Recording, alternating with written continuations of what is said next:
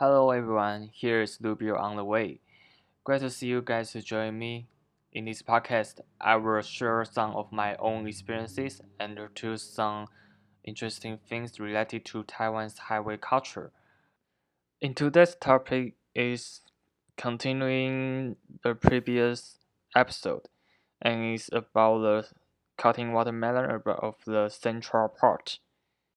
So let's continuing the story. After undergoing the dim night, we arrive the high mountains around 3,000 kilometers. We feel exhausted, so we find a convenient store to eat our breakfast and have a long sleep around an hour. Due to the 24 hour challenge, sleep an hour is really a long time for us. And it's really dangerous to ride scooter when you feel sleepy, let alone ride on the mountain's roads. After an hour, we continue our trip.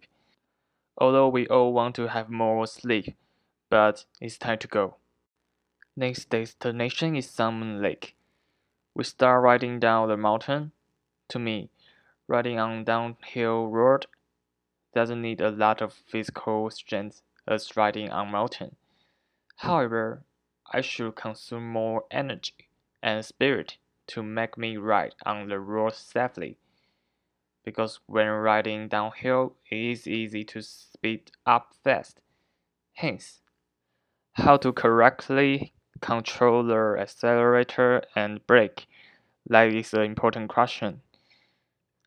When we ride on the morning, comfortable is the accurate word that can describe this after riding for six hours at night. Ride downhill around an hour we stop at a landmark, that is, Taiwan's center point.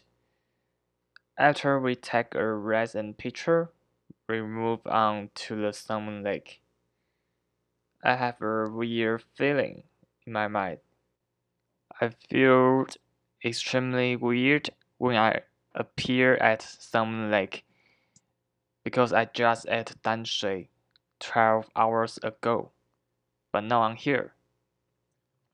So far, we still have half of distances that we have to ride to from our final destination.